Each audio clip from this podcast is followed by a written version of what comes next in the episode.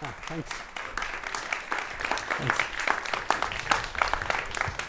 Hello, everyone. Welcome. Thank you very much for coming. Welcome to the Dorfman uh, Theatre. My name is Dan Rebellato, and uh, it's my great pleasure to introduce to you the director and the adapter of Ocean at the End of the Lane, Katy Rudd, and Joel Horwood. So, before we start, can I just quick show of hands?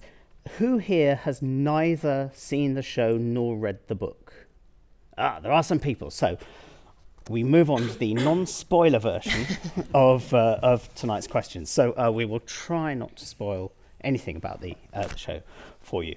Can I start by asking both of you actually where you started with this project? Where did you come across the book? Did you one of you bring it to the other? How, how did it happen? Kate, you brought it to me, so go ahead.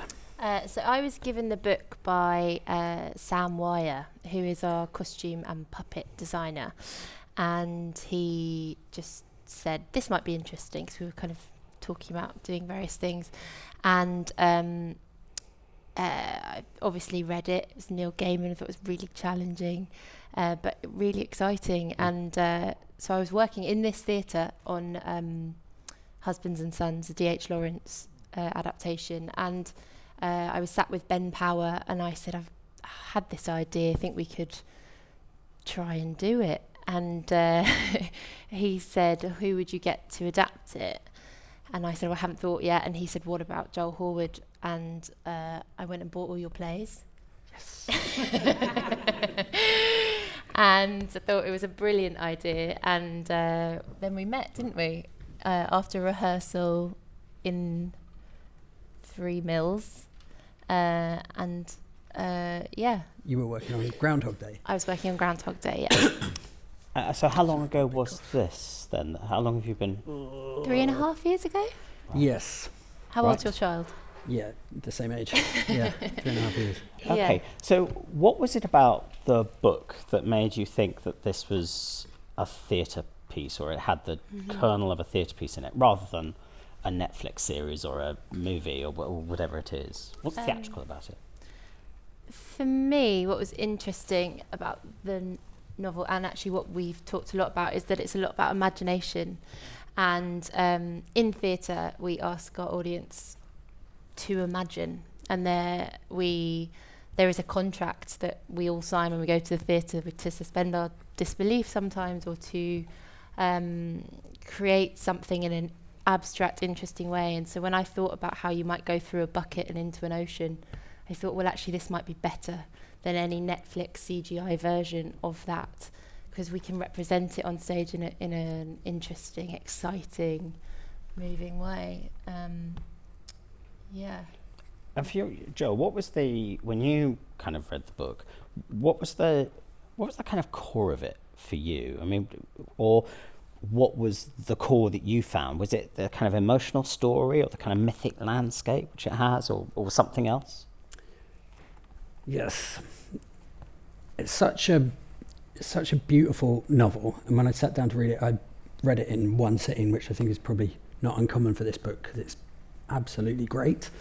And I think I did that because quite early on you start to engage with how it's definitely about imagination, about trust, and I'm a pretty hardcore atheist, and for me it felt really like beautiful to read a creation myth and it be so personal. So it felt really about how we create, remember, or um, become the stories that we tell. And reading that book really just made me think about how, obviously, I'm interested in stories and uh, always have been, and I, I love coming to the theatre to engage in that, and also started to really consider who I am based on what I tell the world and what I what I tell myself.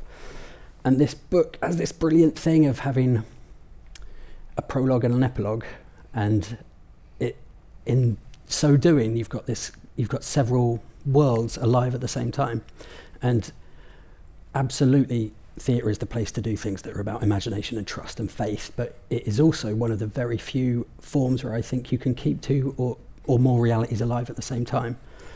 Um, so for me, the emotional core and its theatricality are absolutely the same.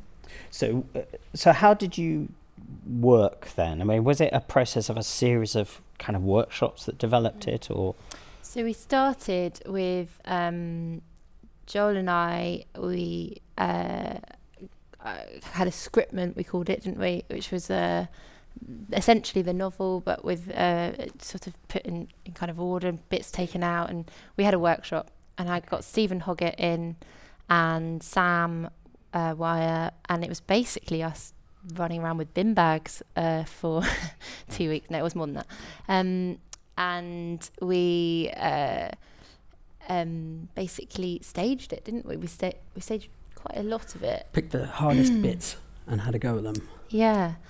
Um, and then we had a meeting with Neil, and uh, he said he'd come to the the workshop, and we showed him a kind of sharing version of what this could look like, and um, he loved it, and he said, "Okay, you know, go to the next level," and then commissioned Joel, the National Commission Joel, to write the script, um, and then we had another workshop after that Mm-hmm. later on Yeah, it's a great thing about this place is they've got the National Theatre Studio and they've got the resources. That So, so in other words, the adaptation absolutely, the staging and the adaptation happened in Yeah. tandem the whole way through. Absolutely, yeah. Uh, can I ask about the moment when Neil Gaiman came in? Was that a was that a scary?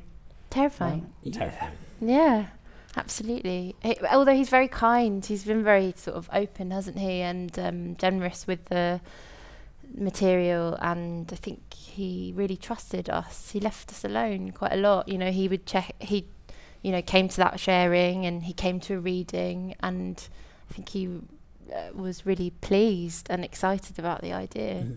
Um, so yeah, whilst it was scary, he's really only ever been really supportive. I think Uh, did he give any? I mean, was he? Do you have any input? Were the points where he said, actually, there are things that are very important about this book to me, and that maybe are useful to know? Yeah, he did. Um, but always very generously and always kind of in order to continue to unlock the adaptation. Uh, he never put any like limits on us. Right. And he's I I watched that talk he gave with Lenny Henry, and he said about how his notes got fewer and fewer as it went on, and it was definitely that was definitely true. It was just kind of three at the last rehearsal room run, which was great, really useful. I mean, he's a master storyteller, isn't he? So his notes are great. Yeah. Wow. And so, um, because it's a, I mean, it's a, it's a complex book. It's much, or it's much more complex than I think you kind of realise when you first read it. So it seems to me there are lots of ways you could have gone with this adaptation. So, what were the kind of key moments where you kind of thought, actually, I think I know how to unlock this story? What were, what were the moments for you? Oh, there's a really good one, but I think it would be a big old spoiler if I talk. Okay. um, but he's, he's uh, late in the book, he starts to crash some of the themes together Right. in a brilliant way, which for me started to kind of go, oh, okay, now we can really rely on our uh, theatrical language to deliver some of these literary ideas. right. I remember in the workshop, a really breakthrough point was when we started to work out what the physical language of the piece was, Yeah. the storytelling. There was a uh, there's a section where they uh, I'm really trying not to spoil this for you, um, where they go on a sort of treasure hunt type thing, scavenger hunt.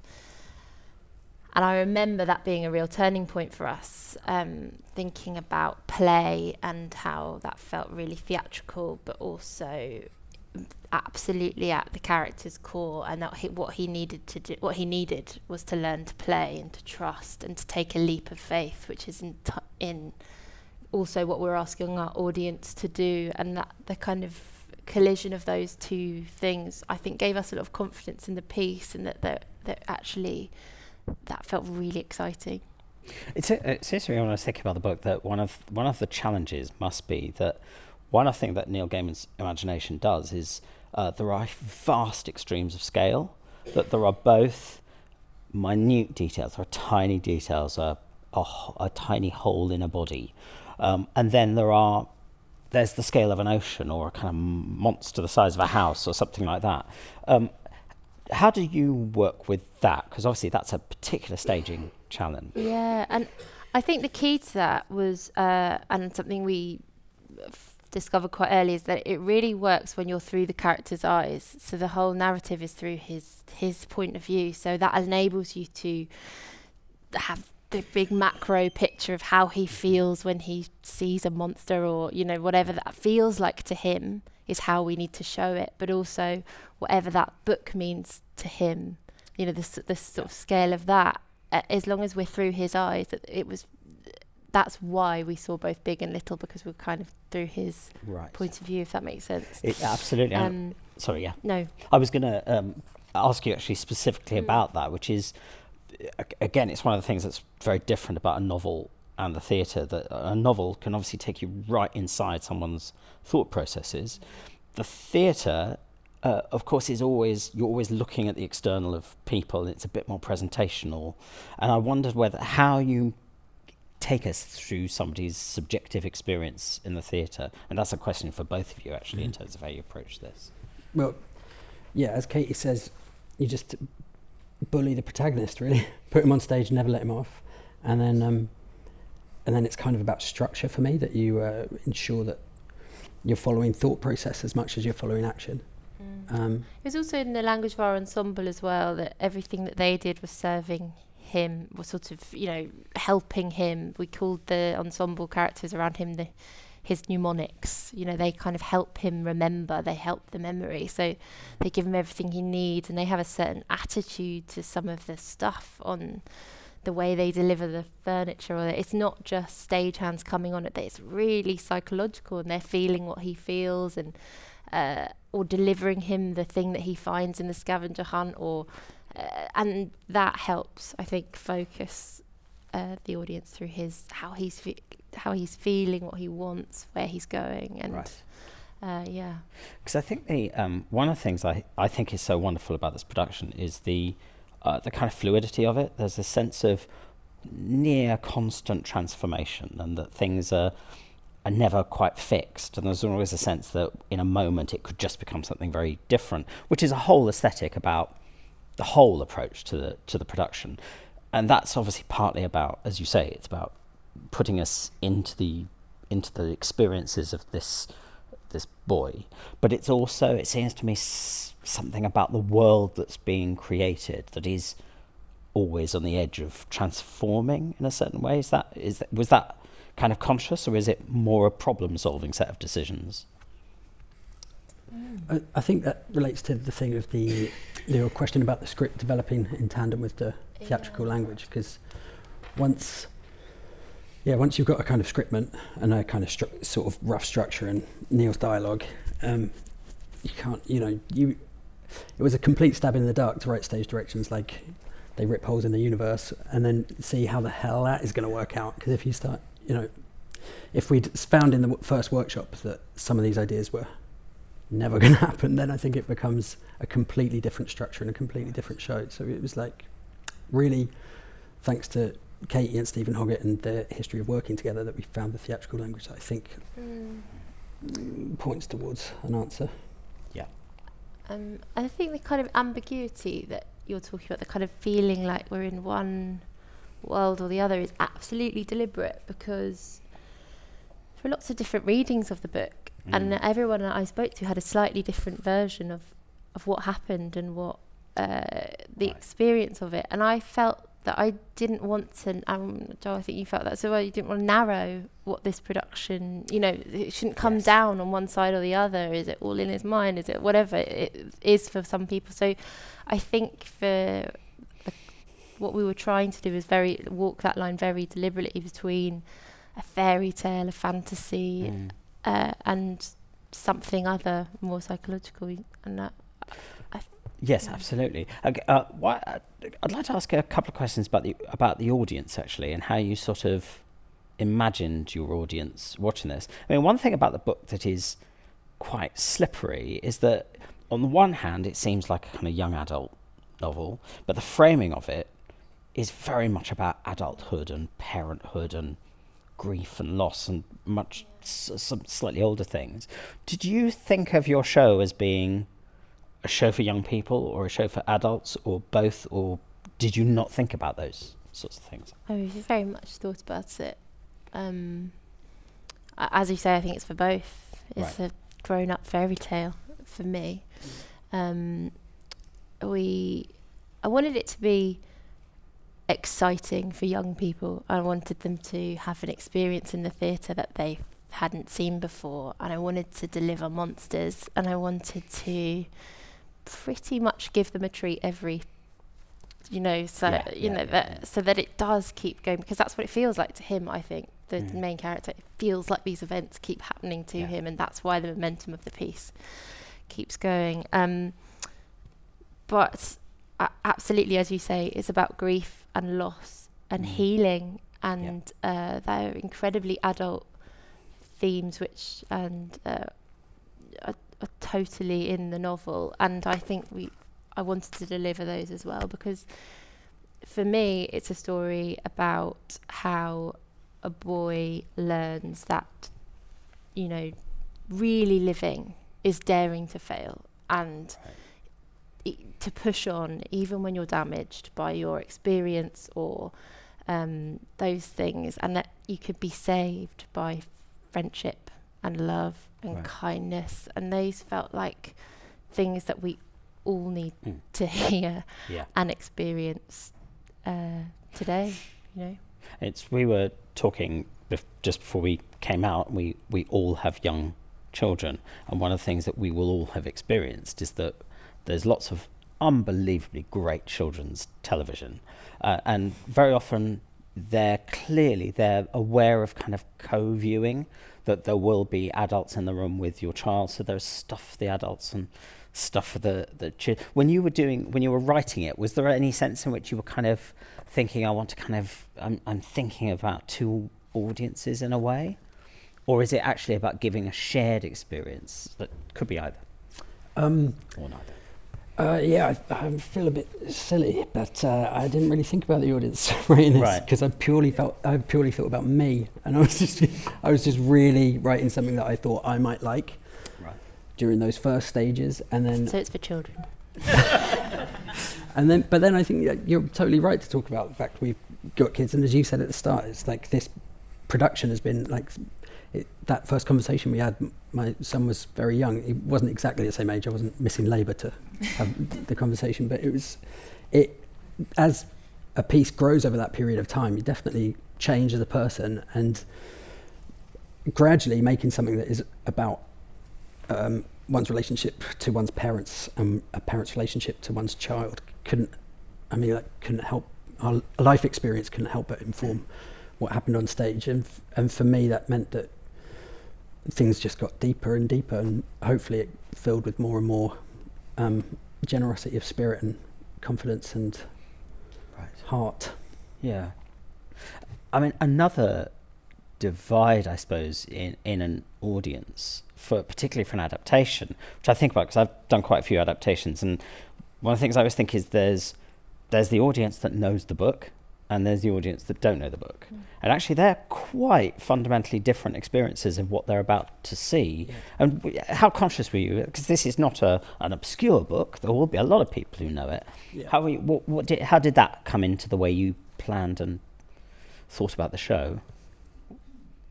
we were definitely quite frightened about it yeah pure terror Yeah, um, because you know Neil Gaiman has absolutely loyal fans, and uh, we really didn't want to let them down. But we also wanted to have license to change it, and that, but I think what was great is that Neil was so supportive. Right. So no one is a bigger fan of Neil than Neil.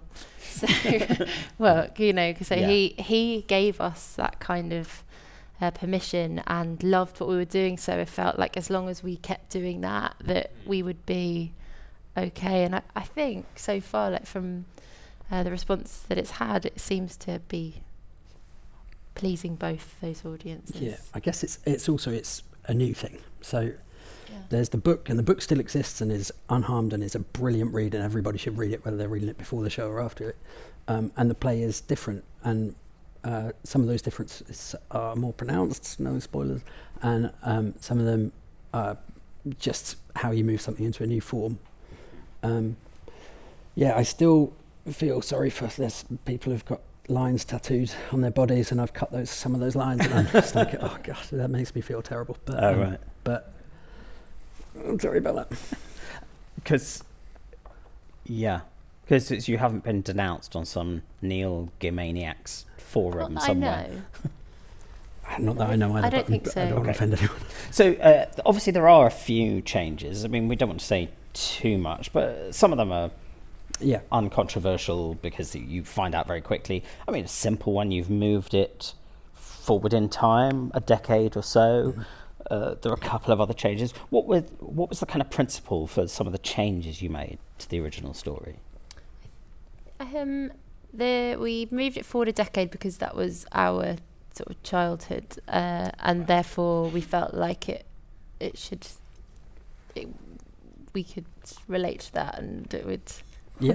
yeah I mean, it's that thing I think of, of making sure that it absolutely, you know, Neil has this thing that he wrote this book as a love letter to his wife, and so it's incredibly personal for him. And then I think that part of the rite of passage of making this thing has definitely been to make it incredibly personal for us. Mm-hmm. So there's definitely a spade of that in m- moving it to the 80s. And then I think the pro- the process was that we tried a lot of the thing Mhm. things that we changed. You know, it, we had that workshop development time. We certain characters were in it, and then they were out of it, or you know, so we we tried it, and then we thought of something else, and it, we it got.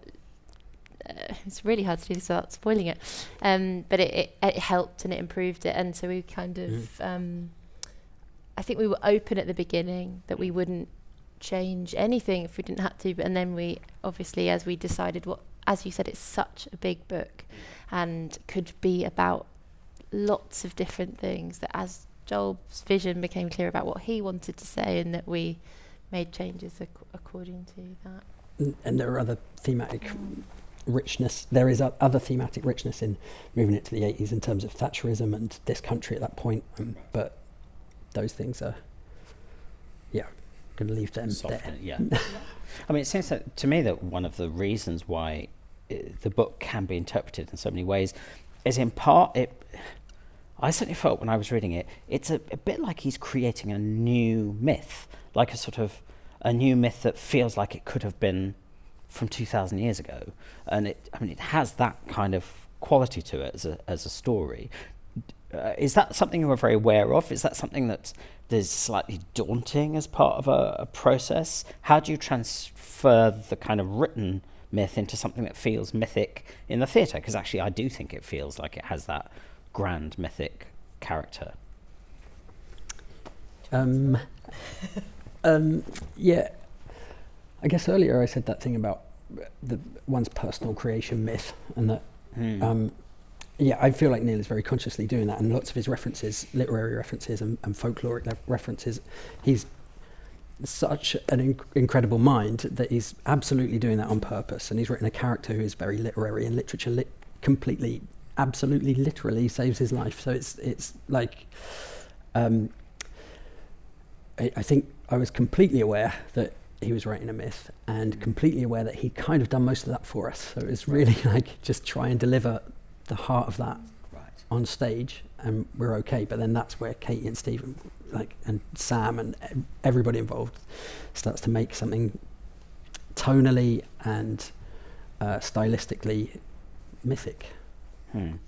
And it's interesting, you said earlier that you're a hardcore atheist, because there's plenty of sort of Christian resonance in the story. I'm not saying it's a sort of Lion the Witch in the Wardrobe situation, but it, it but there are, you know, there are sort of kind of rebirths and Yeah. sacrifice and and kind of good and evil battles and things like that.